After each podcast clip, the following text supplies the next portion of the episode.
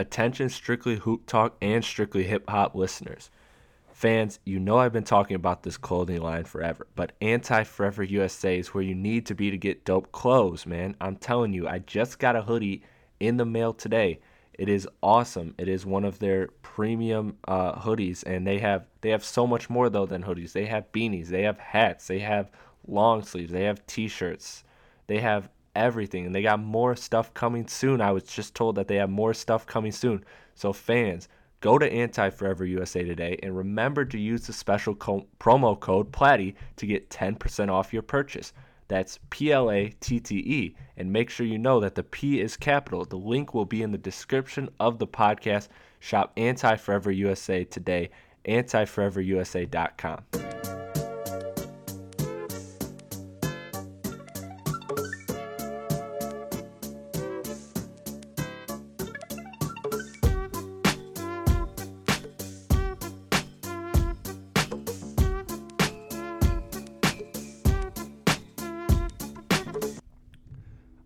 right, hello everyone, and welcome back to Strictly Hoop Talk. As always, I am your host Chris Platty, and joining me for this special podcast the day before the playoffs, Noah Loftman. Noah, how you doing? I'm doing as well as anyone can be, Chris, and I'm sure you feel the same way. It is finally here, the NBA playoffs. It's been a long and grueling regular season this year, and and now we have just all of the best basketball to look forward to. Yeah, and I couldn't have I couldn't have said it any better, man. It's been a long regular season. It's been statistically speaking one of the lowest uh, regular season in terms of views the NBA has seen in a while, which is crazy coming off of how strong the NBA has grown. But nonetheless, we are here. All the seeds are decided. What we are going to do is go uh, highlight each matchup, each first round matchup in the playoffs. Um, by each conference. So, Noah, where would you like to start? Well, I'd love to start out east. Uh, I'm not sure this year there's one conference that's so much better than the other one. I don't buy into the whole Western Conference is this amazing NBA, you know, side of the NBA and the East is garbage. No, I actually think uh, for the most part both sides are pretty evenly matched and living closer to the East, I should say, being a fan of teams in the Eastern Conference, I, I might as well just start out East. All right, yeah. So let's start out East. So we'll we'll start with the one eight matchup, uh, Boston versus Chicago. Now this came down to an epic uh, epic conclusion Wednesday. It was three teams: Indiana, Chicago, Miami, all competing for the last uh, for the last two playoff spots. And Miami was unfortunately left uh, on the outside looking in. So it is now Chicago versus Boston. Noah, it's a 1 8 matchup, so I don't think there's really a lot to talk about. But first, I do want to ask you, just out of curiosity, because I haven't heard anything concrete, but uh, what is the status on Dwyane Wade? I, I'm with you. I've not heard anything definitive either. Uh, same with Rajon Rondo, really. A lot is up in the air right now in Chicago regarding health with those guys and regarding uh, lineups. Because as we know, when the Bulls this season first started to play those three alpha dogs at the same time Rondo, Wade, and Butler there was just not enough shooting on the court. And that was one of their worst lineups, especially offensively. And, you know, matchups and style just matter so much in this league that crazy enough, the Bulls were playing better basketball when they had Paul Zipser on the court than when they had those three guys. So we're just going to have to wait and see, is kind of the vibe that I'm getting from Fred Hoiberg, um, which makes it a little hard to predict the series, I think, because you don't know what's going to happen. Yeah. And, you know, with how incredible Dwyane Wade was in a flashback year last year in the playoffs, uh, I, I really I really hope that if Dwyane Wade is healthy enough that he does play on uh, in the playoffs because uh, when I when I first heard that he was shut down for a season, that seemed like you know part of a tank job, which I think it originally was until you know Jimmy Butler kind of turned things around. But um, having Jimmy and Wade, while they don't play, ideally they don't play that great together. Uh, if you stagger those two minutes, that always gives you kind of a star level player on the court and, you know, in the playoffs, superstars win basketball games. So, um, so that's the status on Dwyane Wade. But kind of jumping into this, going into this series with let's say let's say that Rondo and Wade do not play. Um, do you do you think that Chicago gets a game? I mean, and, and if so, I mean, what is what is let me put it this way: what does Chicago have to do to make it a competitive series? I think Chicago's getting a game, and I'm going back and forth on whether or not I should give them two games because I think this Bulls team provides a really interesting matchup um, problem for the Celtics. Uh, as we know, Boston has struggled immensely on the glass this season. Uh, and on the defensive side of the ball, they finished outside the top 10 in defensive efficiency, and they landed among bottom four in defensive rebounding percentage as well. And the Bulls, on the other hand, were one of the league's best offensive rebounding teams, finishing fourth. And Robin Lopez averaged over three offensive rebounds per game. So if this becomes a battle on the glass or or a low scoring grit and grind type of classic Eastern Conference series, I could maybe see a scenario where at Chicago, um, the Bulls take a game or two. Now, there's no way in hell I'm picking them to win this series, but I'm not like everyone else who thinks this is just going to be a cakewalk for Boston. I think Boston's one of the weakest one seeds in the history of the in the of the NBA. You'd have to dig back to like 2002 New Jersey Nets to find me a weaker one. They don't rebound, they don't defend. Yes, Isaiah Thomas is great and they have some nice wing defenders, but come on, this is not your typical 1-8 matchup. So I'm actually convincing myself uh, as I'm telling you all this to say Celtics win in 6 in 6 hard-fought tough games. Hmm. You know, I I'll, I'll say this. I would go six if they had if the if the Bulls had uh, Rondo and Wade because although I, they don't play together well, um, I think that if Fred Hoiberg was smart and that all three of them were available and he staggered their minutes and everything and played them uh, strategically, then I think that the Bulls could give Boston a problem. Like you said, I I too am with you on boat on, on board with the Boston being a weak one seed. Uh, I mean, it's just I, I'm sorry for those that love Isaiah Thomas, but like it's just so hard for me to buy in that a five nine guy in the playoffs is going to carry your offense because this offense is is really really just struggling without him.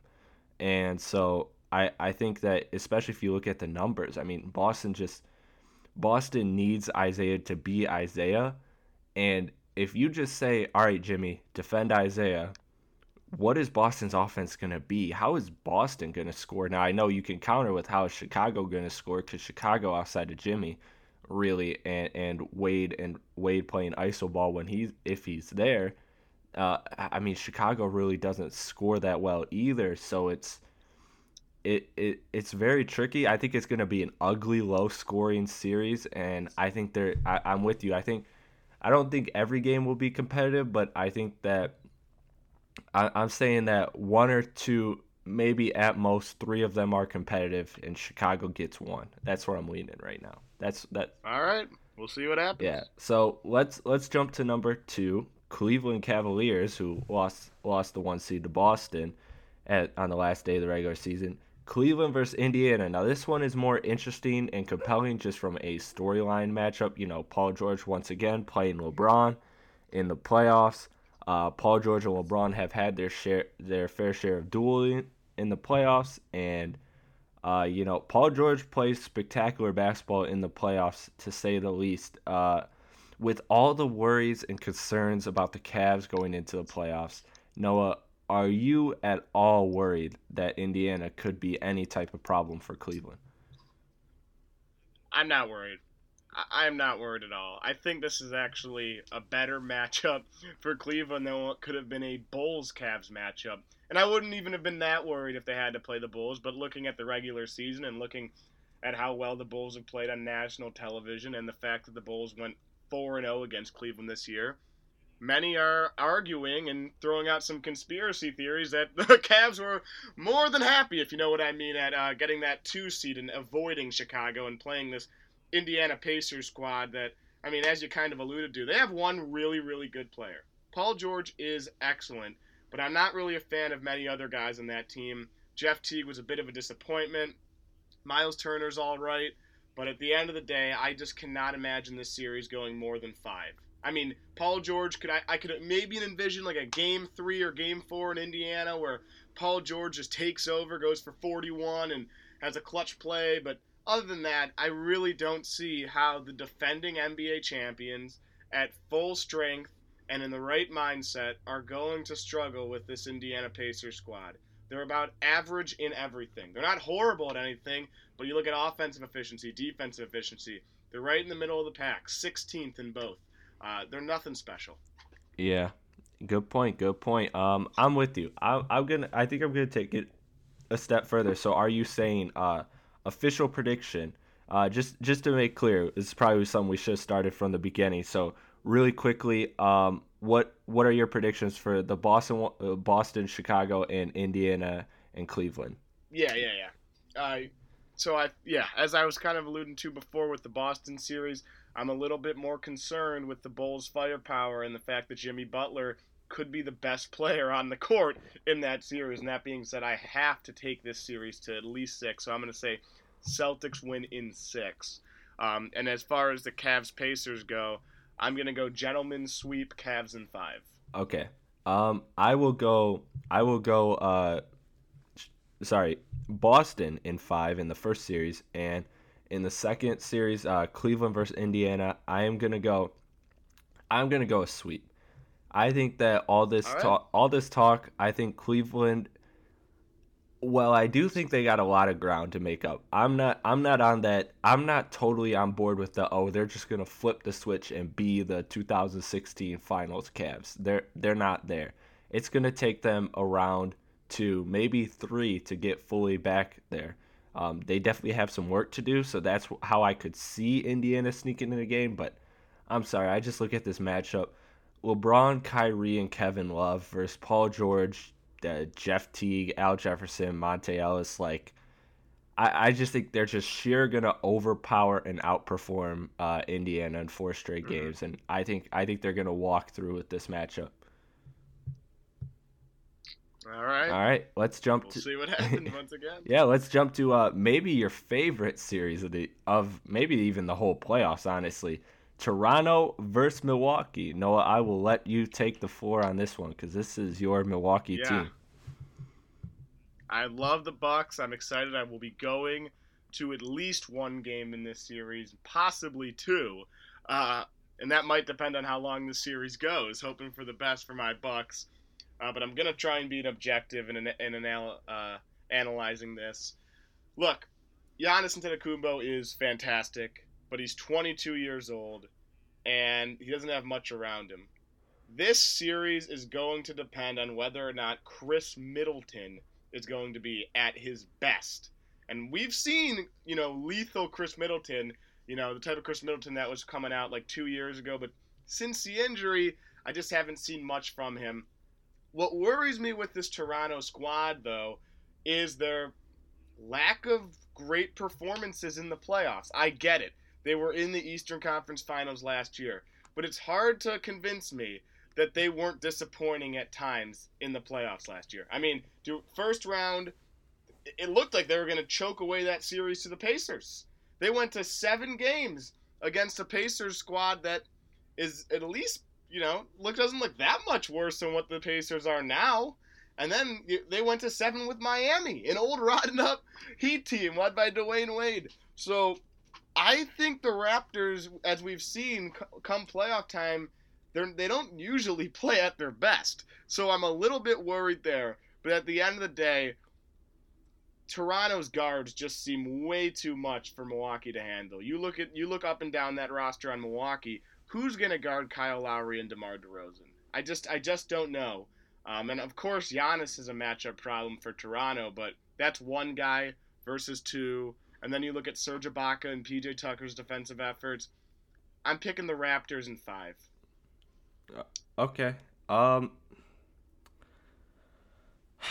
You know, you make you make an interesting case about Toronto's playoff woes. Um, I've kind of been on board all season with the idea that even though they showed absolutely no evidence of it last year, like you outlined, going to seven, seven, and then losing in six to Cleveland, that even though they showed no evidence last year that they were mentally over the playoff hump, I feel like with just an off season, they've recalibrated, and I think that I think we will start to see Toronto play a little closer to their regular season ball in the playoffs because last year I don't think they even played regular season ball in the playoffs, and that's why they went seven against Indiana, Miami, and then and then were it went it, it, it wasn't really a six game series against Cleveland. Cleveland just didn't show up for two games, just didn't take them seriously, and Toronto got two games. But um, going back to going back to my point about Toronto, um, I do think they matured a little. So I don't know. I I want to go sweep because I just feel like you said Kyle Lowry, DeMar DeRozan, and then um, even though Milwaukee has all this great size, like they, you know, Toronto can counter with Ibaka, Valanciunas. They got some, they got some bigs to throw at Milwaukee. Um, so I don't think that Milwaukee's size, which is what's normally such a strong uh, factor in their in their success, their size and length. I don't think that's going to work as well against Toronto because even Kyle Lowry and uh, DeMar DeRozan are kind of lengthy for guards, and so so I think that Toronto can play with matchups and that can uh, that can really counter everything Milwaukee brings to the table, and also like guys like Brogdon and stuff like in playoff basketball, I'm not expecting anything from Brogdon. I don't th- I don't think you should be either.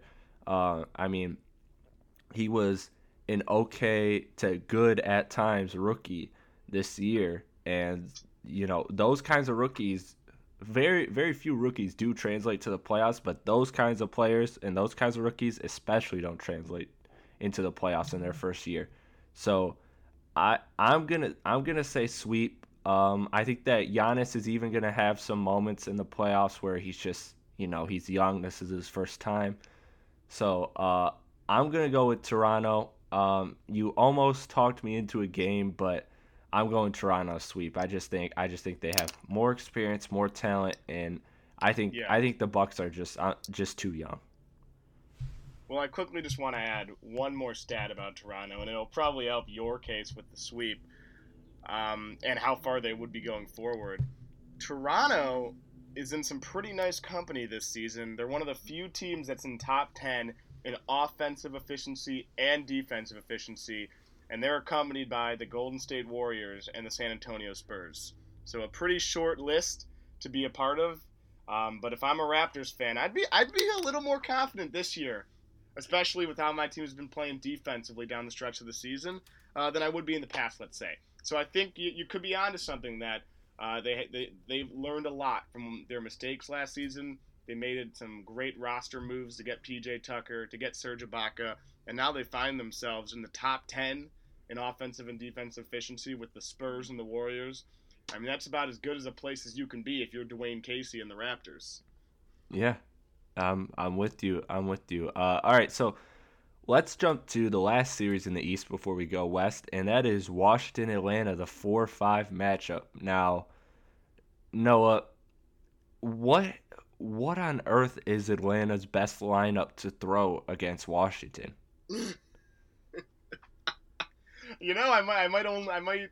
I was thinking about saying uh, their second unit, as you saw how well they played against the Cavs. Yeah, I mean that looked like their best, their best five man group, led by uh, what that, what's that rookie Delaney or whatever, yeah. uh, who was like the twentieth pick in the draft. I mean, this is a weird series, and Atlanta's a really funny team. They're great defensively, fourth best in the league defensively. They're horrendous offensively, but as you said, in a guard oriented league that's how the league is right now. It's really guard oriented. You have, you know, you have shooters and scorers, you're going to win. Just lay it out on a map. One side is Bradley Beal and John Wall. What does the other side have? I'm really struggling to see how Atlanta gets a game. Because I, I just think when it comes down to it, this Washington team, they're only a four seed because of how bad they started off. Right. I mean, they were horrible at the beginning of the season you would have just taken their second half of the season record and multiplied it, they'd be maybe even the one or two seed. So this is a really good Washington team. They have the star power. They might even have like the three best players in the series if Otto Porter gets hot. So I'm gonna do it. I'm gonna pick my first sweep. And I hate to do it because I love Mike Budenholzer, but at the end of the day, players win the games. I'm gonna go Wizards in four. Hmm. Wow. Okay. Noah finally I finally got you on board for a sweep. I've been dying for a hot take all podcast and you finally gave me one. No, I, I'm with This Atlanta team's terrible. yeah, I'm with you. Uh, I like that hot take, by the way. That was a sneaky hot take there. The three best players, including Otto Porter. Um, that that's Mhm. that's interesting, man. It's gonna be crazy to see how how in one year how much his value changed in, in entering free agency. I mean, that is a hell of a contract year for Otto Porter, and the same could be argued with uh, Tim Hardaway Jr., who's having quite a uh, month. He's at probably like a six week stretch now for Atlanta where he's been he's just been a great basketball player for them. Um, so, you know, the the Schroeder the Schroeder Howard pick and roll, I like it at times, but it just doesn't have the chemistry I like. Paul Millsap, he, he's he's definitely he's definitely a tier below uh, what he was last season, but he's still a really solid player, and I think that he'll give. I think Paul Millsap will give uh, Washington a lot of trouble um, because if you go small against him, you can't really go. Washington doesn't really have anyone that can go small against him. Like Otto Porter's just he's got the size and the length, but he's just a little bit too thin.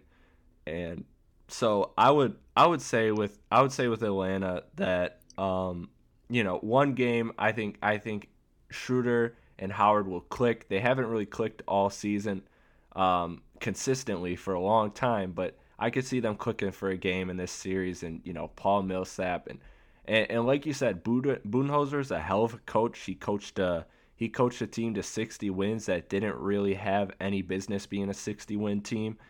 So he, he definitely has some coaching uh, some coaching chops. But yeah, I'm also with you in the fact that Washington is a underrated four seed because of how bad they started. I think they started what was Let me ask you something. nine, one and nine, something like that. Yeah, it was one and nine, but I, I'm just really curious about this, and I think if if you think about this question, you, you might end up coming to my side with the sweep. Look at all the teams in the playoffs, East and West. You put Atlanta in a series against anyone in the playoffs, so you could even, you know, the eight-seeded Bulls, the Blazers, the Grizzlies, the Pacers, any of them. Are you picking the Hawks to win that series? I'm taking them over the Bulls, and maybe even the Pacers, to be honest. And Okay, so you're a little high. And on the- and the me. Bucks. I'm taking All I'm right, taking them I over. really I'm taking them over them- all four of those teams, Interesting. or okay. three. Sorry. Um. Yeah. Uh. Yeah. Uh, I I think I think Atlanta's got a solid squad. I think they just play very inconsistent, and I I don't think that Schroeder and Howard have clicked. I think there's some major chemistry issues there. I think Schroeder just in general is not doesn't have the respect that uh, Teague had, and that doesn't, and so the Hawks aren't really. They they're more individual than they've ever been. They're they're a bunch of individuals in a team oriented uh in a team oriented roster, a team oriented uh, structure. So that that's where Atlanta's flaws come in, and I I hear you that. I, I, I mean I think they could be competitive against those other teams could be competitive against Atlanta, but Atlanta still got at the end of the day Howard, who's obviously not Howard from Orlando, but he's good. He's a good center to have in this league. Uh, Dennis Schroeder is a as much as I despise him, he's a capable point guard. Tim Hardaway Jr. I won't really count him because we'll see what he can do playoff time. Paul Millsap, it Paul Millsap is a really good player to have, and they got some depth. They got some depth with uh, Bazemore, who even though he starts, but they got Sefolosha. They got Mike Dunleavy's kind of turned it around. Jose Calderon. Yeah, I mean, why not? I get I give Atlanta a shot against those teams. So I'm gonna say I'm gonna say that one one game um, they're just gonna they're just gonna have a game, and also because Washington's bench is so atrocious that if one game if their starters or or a few even a few of their starters aren't clicking, I I could totally see Atlanta winning a game. Mm-hmm. Well, all right, I hear you. Both agree that it's going to be a quick a quick series. Uh, one more point to add: Atlanta has the worst point differential out of any team in the playoffs right now. Hmm. Man, you are. So that's something to keep in mind. I, I'm still just I don't even understand uh, how they're a five seed. I I don't know if you remember, but when we did our over under pods, I was low on them. I've been low on them all season. Yeah, so I'll- they're probably gonna shock me and, and win this series and make me look like an idiot. But th- I I'm just I just can't wrap my head around it. The Hawks being a good team this year. I'm with you. I'm with you. Uh, I I I am defending them, but I think that I don't want it to get misconstrued that I think they're a good team either. I don't. I just if it makes sense, I'm just I'm just low on the other teams below them. Like so, um, so it's not anything. It's not anything like I'm like I'm ca- caping for Atlanta or I think they're really good. But anyways, Mhm. let's jump to the West now. So the West, uh, this one can be real quick. Uh, one eight Golden State versus Portland. Uh, do you got really anything interesting to talk about here? What what is the interesting talking point? Because to me, I don't really I don't really see it other than it's going to be a shootout series, and I guess the only interesting storyline is is Nurkic going to play? I, I don't know. Like I'm not excited for this at all. I'm not picking either. Warriors and four. Yeah. There's not much. There's not much here. I um. Damian Lillard's awesome, and they'll score a lot. But the fact of the matter, and people just keep ignoring this, Golden State is first in the league in offense, and right around first. Some days they're first, other days they're second in defense. They are a phenomenal defensive team and they're going to be ready to make a statement in the playoffs because, you know, believe it or not, the focus this season has not been on Golden State. Like the national TV cameras, it's been on Russell Westbrook, James Harden, and the Cavs struggling. Like I'm not seeing a lot of Warriors storylines, and they want to make a statement. They're going to. It's going to be quick and easy. Maybe one of the games in Portland gets down to the wire, but I mean this Warriors squad is just way too good for me to see Portland winning a game. So I'm to go sweep Golden State. I'm with you. Uh, let's let's just move on because I echoed everything you said. I think the Warriors are just too damn good offensively and defensively. Damian Lillard will have his games because Curry doesn't really play defense on guards like that. Um, and you know CJ McCollum will have some moments, but yeah, they're not scoring. They're not outscoring Golden State because Golden State could totally abandon defense and, and beat them every time in a shootout. So, um, Oh yeah. so yeah, that that's it. So this one I'm interested to talk to you about. San Antonio, Memphis. Now, last time you were on the podcast, which was last week, you made a very hot take. Who uh, buddy of the podcast, Max, who was on later, um, talked about. Uh, we talked about that off air, and you know he was flabbergasted by your pick. So Noah, are you actually picking Memphis over San Antonio, or where are you at with hold this on, matchup? I, I, I never was definitive and said like Memphis is gonna win the series. My words were, out of all of the ones and twos, I genuinely believe the Spurs are. Uh, they have the most to be worried about in terms of an upset. They are biggest red flag this series. Not necessarily because of like me not thinking the Spurs are a great team. It's more because I really think the Grizzlies are a great, experienced playoff ready team. Now it really hurts that Tony Allen looks to be out. I did not know that when I was uh, originally spewing my rhetoric about how great the Grizzlies are. So I am still sticking with the Spurs to win. But I'm going to do it. I'm going to say it goes the distance. My first seven game series uh, wow. pick of the night. I am taking the series to a game seven. David Fizdale's Grizzlies are going to shock everyone but me.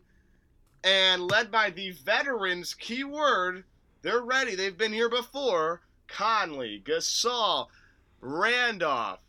The season series is 2 to 2. I think both teams play a similar style. Grizzlies are a great defensive team, great home crowd. I am all in. However, I think if it goes seven and you're playing the seventh game in San Antonio, that blows.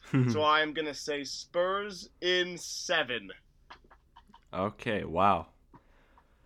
Wow, so your your basically case or your foundation of Memphis going the distance against San Antonio is what exactly? You think that just the Memphis between Conley, Gasol, and Randall create matchup problems for San Antonio? I I just feel like you look at the Spurs, and I've kind of been saying this all season with the Spurs.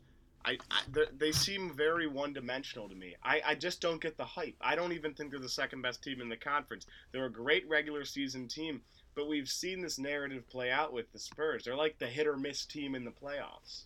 And they have one All Star, Kawhi Leonard, and I just think we've seen these games in the playoffs, especially. Oh my God, last year for sure, where Leonard was just non-existent. And we talked. I talked about this theory that seems to be pretty correct. Um, with when you have the best two players or best player on the court in a series, you're gonna win the Spurs are in danger of not having the best player on the court. I, I really am. I, I am not an, a big believer in Kawhi Leonard. so look, I, I think there's a way the Spurs get it together and Kawhi pulls through and they go on a deep, deep run. But I think this is a, a dangerous series for them. I really believe it. And if I'm going to take that stand and say that this is dangerous, I might as well ride with it and say this is going the distance. Hmm. Wow. See, your level of disrespect for Kawhi Leonard goes back several podcasts now, Noah. It is it is unfathomable how disrespectful you are to the robot Kawhi Leonard. Kawhi Leonard is so good. He's by far and away the best player in this series, Noah. He could he could have one hand and be the best player in this series. He is he is so good. And I and I'm very high on Marc Gasol and Mike Conley, but none of them are touching Kawhi Leonard. I think Kawhi is going to just have his way this entire series, especially now that Tony Allen's not going to be on him. He's gonna he's gonna be able to get to any spot he wants anyway. My question is, who the hell are they gonna throw at Kawhi? Are they gonna throw Mike Conley? He's probably the best defensive player they have because with Tony Allen being out. Yeah, I, I definitely would. And I'm not like like I said, Kawhi's never been that explosive scorer. Like I he look at his career. Has he had a game where he scored like over 34 points? Like he's a consistent I'm going to give you 22 points a night type of guy. But he's not the type of guy like we'll see in these playoffs. There will be games where LeBron, where even Paul George, where Russell Westbrook and James Harden and Steph Curry, where those guys will score even Damian Lillard potentially 45 points, and then win win a game just single handedly on a tremendous scoring effort. Kawhi's never done that in his career. Ka- Kawhi is a great defender, and I think he's actually, as I've said before in the podcast, I think might have been this show that I, that I think he's a little bit overrated too, especially this year. The numbers don't favor him. Um, but he's just not one of those guys in this league that can you put a team on his back and they just rally you and I just don't see it. So even if Tony Allen's out, which is a big blow, what is the most dangerous scenario? Kawhi drops 25 versus 20? He's not putting up 40. I'm telling you that right now. he's he's not, but I mean, when when you look at Kawhi, when you look at what he does, how he dribbles off the pick and roll, and he gets to that elbow um, slash paint like slash free throw line area, he is just deadly at either finishing or making the right pass he's going to consistently break down the defense and he always moves the ball very well. Um, you know, Danny Green's going to get open open threes from from Kawhi Leonard breaking down Mike Conley, and then on top of that, you have you have Aldridge, who we're not even talking about, who I think we're sleeping on personally, who had a fantastic, albeit in a blowout loss to Oklahoma City, but he had a, he had a phenomenal series. Um, you know, and, and he can he, between him and Kawhi, they can they can generate enough offense for themselves and the team to win. And I I just I don't think that I don't think that Marcus Gasol, Mike Conley, and Zach Randolph, well they are well they are three good offensive players. I think you stick Kawhi on Mike Conley, and then then all of a sudden you're forcing you're forcing Memphis to be to beat you with Zach Randolph and Marcus Gasol, who are well good, they're not going to beat you, especially when you don't really have anything on the wing. I mean, what is Chandler Parsons going to offer you at this point? Who's gonna be their third or fourth best scorer? I mean, Vince Carter. Like, I'm sorry, I just I don't I don't buy I don't buy Memphis. I'm I'm out on Memphis. I'm saying San Antonio in five. All right, that's our biggest disagreement, and it's going to be awfully interesting to see how this one plays out. And I think I, I'm like alone on this island, so I'm I'm ready for this. I'm ready for all the heat I'm about to get, or I'm ready um, for all the praise to be to be praised. well, you know how it goes. If you're right, you're not praised, but if you're wrong, you're ridiculed. yeah, absolutely. And you're sleeping on JaMychal Green, by the way, as the Grizzlies' fourth scoring option. Uh, all right, I'll I'll gladly stay asleep on that. All right, let's jump to one of I I toss up I toss it up. It's a toss up between these next two series. Which one's the most interesting? But I cannot wait for Houston, Oklahoma. Now, this is going to be a very interesting series because Harden and Westbrook won't guard each other. You'll have Patrick Beverley eh, on Russell Westbrook, who those two, by the way, are like mortal enemies. They cannot stand each other. and then you have then you have um, Andre Roberson, who's a really good defender, probably an All NBA uh, defensive team player. Maybe that's a hot take, uh, but you have him on James Harden, and so it's going to be it's going to be very very interesting to see how these teams play out. The question is, will Oklahoma City have enough firepower? Because Houston, let's put it to you this way: Houston's going to make way more threes than Oklahoma will. So Oklahoma's strategy is going to have to be to rebound the basketball, um, to crash the offensive glass, and do all these all these crazy things. And I honestly just where I'm at is I'm at Houston in five because I just don't see how they're going to get that many offensive rebounds because the shooting difference between Houston and Oklahoma is so drastic that Houston's going to click for at least two of these games. So that's two games that are going to be blown out of reach for, for Oklahoma. Now, while Houston's not a great defensive team, Oklahoma City's not a great offensive team. And so even on nights when, when they're not hitting threes to a prolific rate, they're still hitting them they're still hitting them very well. They're always going to be one of the best three point shooting teams on any given night. And so they're going to have to generate a lot of second chance points. While they have, well, Oklahoma City has some great rebounders Russ, uh, Steven Adams, Kanter, Taj Gibson. These guys are great offensive rebounders. But Noah, do you really think they can get? I mean, they're going to have to get like 20 plus offensive rebounds some games to pull one out. Yeah, I don't know if I'm. I mean, I'm just stating the obvious here. The slower and sloppier the game is, it's going to favor OKC. Right. Because if this thing becomes a foot race, uh, race to 130, Houston's winning every time.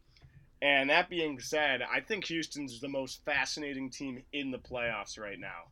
And, and what I mean by that, and I don't mean best, I just mean they have this unique ability uh, to win any game no matter the circumstance, no matter the location, just based on the fact they make so many three pointers, right? Like they're gonna shoot a bunch of threes, and even if it's a critical game three in OKC, if those threes go in, they're gonna win the game.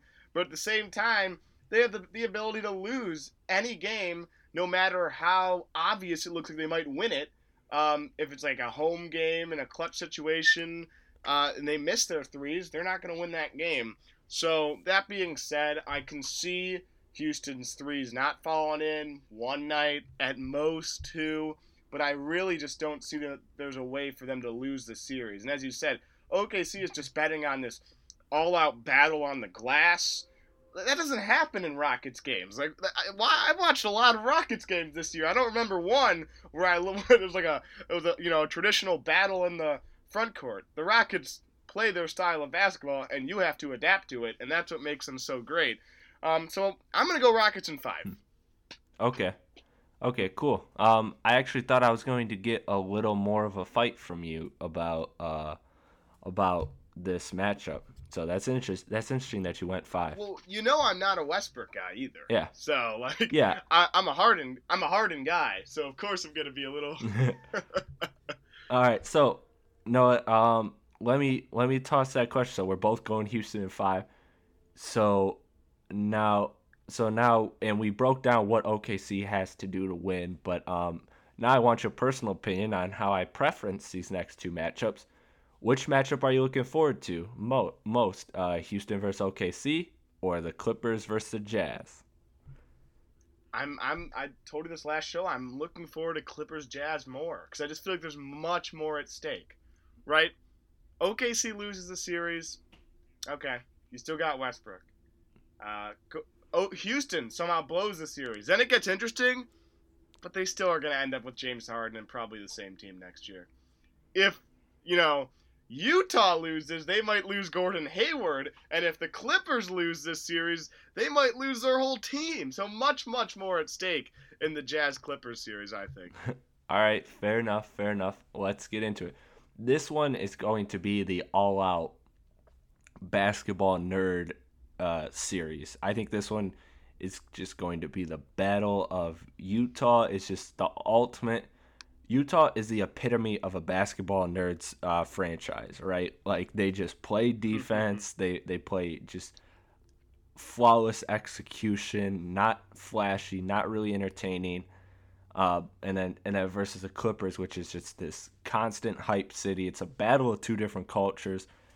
Clippers versus Jazz have the same record, and the the Jazz have been unhealthy all year and the Clippers have been unhealthy all year. The parallels between them are unreal. They're, I mean, they're practically coming into a series where they're both in the same boat. They both have a lot to lose, like you, uh, like you alluded to. Uh, no, my my thing with Utah is this.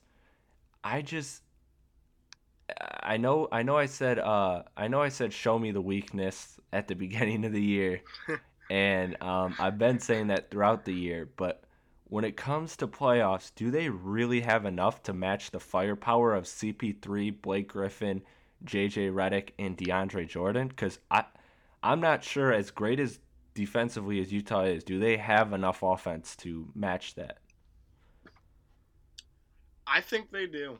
I think this series is going to be awfully interesting and really long. I don't think I've heard a few hot takes. I don't even know if the hot take, but I've heard a few takes that oh Clippers in five, too much firepower. CP3 is not going to let his team lose again in the first. Give me a break. This Utah team is terrific, and as you said it earlier, and we said it all season, they are a lot better than their record. They dealt with a lot of injuries, and I get it. The Clippers are too, which is why neither team might should be a five or four. Both are capable of that three seed probably, but Utah's so great defensively. Quin Snyder's a great coach, and I think I think Gobert is really really good, and I don't think he's this guy's just going to be canceled out by DeAndre Jordan. How you know a lot of people are throwing that storyline out there. I would, I, I would actually win the battle against. I would, I would actually, Sorry, throw, I would actually throw it the other way around. I think there's, if anything, I would favor Gobert to cancel out DeAndre. Oh yeah, absolutely, I agree with you. Um, so I'm really struggling on who to pick to win. I, I think this series goes seven. Like I really am like strong on that opinion. This is going the distance. But at that point, it's game seven in LA.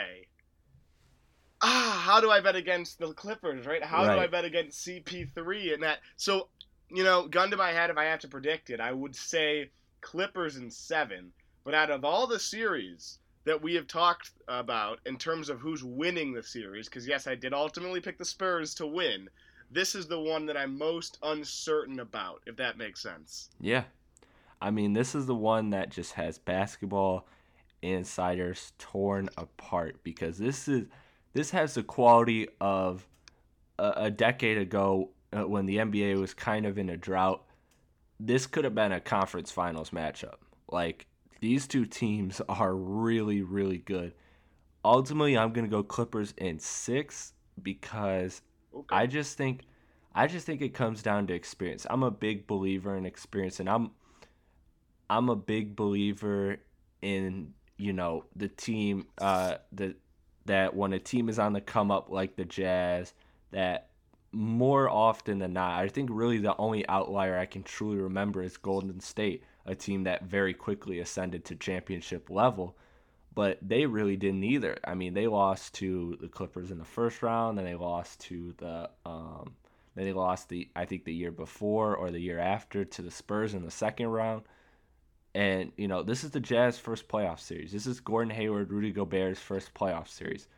And when you have guys like Diaw, that's that's great. Diaw's been in many playoff games. He's a champion, but Diaw's not your best guy. It'd be different if if if Gobert and Hayward were the ones with playoff experience. So, you know, I I think well, I and and I just I I as weirdly as it sounds, I just trust the Clippers more. I like I like I like the Clippers. I like the Clippers firepower. I just love that four man lineup of of Blake, Redick, and and CP3 and DeAndre. I just think it. I think it works so well. Other than the fact, uh, I think it works so well until you have to put a fifth player on the floor, then they're screwed. But yeah, I'm I'm going with the Clippers, man. I I think I, I'm kind of on that boat. I just think too much firepower, despite all the respect in the world I have for the Jazz defense. Yeah, let me tell you this though. I think I, I'm rooting for the Jazz mostly because I think that second round matchup between the Jazz and the Warriors Would be becomes great. a lot more interesting than a Clippers Warriors series. Am, am I crazy to say that? No, no, I'm 100% behind that. I totally think that if you if you were to match them up, I, I totally think that the the Jazz would give them a better threat. I mean, ideally on paper, the Clippers should, but the Clippers are just it. underwhelming. Like to be totally honest. So, I'm picking Yeah. I'm picking the I'm picking the Jazz in, in that matchup like to to be a better fight against the Warriors. So, I'm with you. I think I would like to root the Jazz for the Jazz just because also I would enjoy the chaos of of of LA probably we would probably see to the level of LA riots. we would see like LA riot level status if the Clippers get knocked in the first round by the Jazz. Um so I mean very very interesting. I just I man, it's so hard to pick against the Jazz because the Jazz have I, I just I love that five man lineup. Like I think it's very perfect, other than the fact that Favors has been underwhelming. Um, so I I don't know, man. I don't know. I'm picking Clippers in six, but I have no confidence in this pick. it's All right. I you look. I think this is gonna be a good first round. Yeah. I, I, I really do, and I think there's a there could be a series we're overlooking. It's it's it's There's really gotta be unpredictable some- come playoff time. there's got to be something in the East Yeah. that we're overlooking because We're definitely looking. I, I'm definitely overlooking Atlanta. I can see it coming now. yeah, yeah, um, yeah. To be honest, I don't, I don't know. It's just the way the way things pan out. You know, you're we're, we're not gonna get the Eastern Conference every team winning in five, like or or, or four. So someone's gonna go six or seven. That's just that's just like the laws of basketball nature. Uh, the West though, Yeah. the West is gonna be very interesting. Uh, you know, and to be honest, my closing thoughts for this as we get to wrap this up now my closing thoughts would be with with Houston and OKC is like there's also this part of me that says look at Houston's team, look at the history and lineage of these kinds of teams and how they fare in the playoffs. A good point. Not great. And yeah, and so if it, if it slows down, if Harden doesn't get these foul calls, if Lou Williams doesn't get these foul calls, who's a notoriously bad playoff performer, by the way, um, that I wonder if OKC can make it ugly enough to grind out some wins and put this team on its back. Uh, you know, so it, it the Western Conference is going to be very interesting. I can't wait for for these matchups. Um, you said you're most looking forward to the Clippers and, and Jazz. I'm I'm with you, but I'm also one A is is the Clippers and Jazz. One B is the Rockets and Thunder. I can't wait for the playoffs. Noah, I'm gonna try and have you back on within the next week or two to break down everything we hear and see about the playoffs and, and how these go. So um, give us some parting words uh, about the playoffs. Um. All right. I gotta think of something here. Alright, because I gotta end on a end on a boom, and I'm gonna go back to probably my craziest uh, prediction of them all. Watch out for the grit and grind of the Memphis Grizzlies. Don't overlook them. I know San Antonio's a 10 point favorite tomorrow night. They're not winning by 10. They're not. All right, this is going to be a grit and grind of a series, and you heard it here first. All right, Noah Loffman bringing the hot takes. Noah, thank you for coming on. Uh, fans who are listening to the podcast, you will be getting shortly, either today, we're recording this mid afternoon on Friday, gonna have it up Friday for sure. And I'm trying to record a schedule, trying to track down a schedule podcast with Max later today that might upload either tonight or the following day on Saturday. But it will be uh, it will be just a strictly non-playoffs, just all NBA awards, all first team, second team, third team, all all NBA teams, all awards, MVP, six man, everything. Gonna try and get you that podcast as soon as you can. So stay on the lookout for that. Uh, I got a lot of pod podcast content coming in the hip hop world as well. Uh, Drake album review, Joey Badass album review, um, Kodak Black album review, Rick Ross album review. The new Kendrick just dropped last night. That shit's crazy. That's gonna be that's gonna be an album review some point soon in the near future. And of course, the major quarterly podcast is going to happen with Kalo and Chris, uh, the two biggest hip hop guests I have.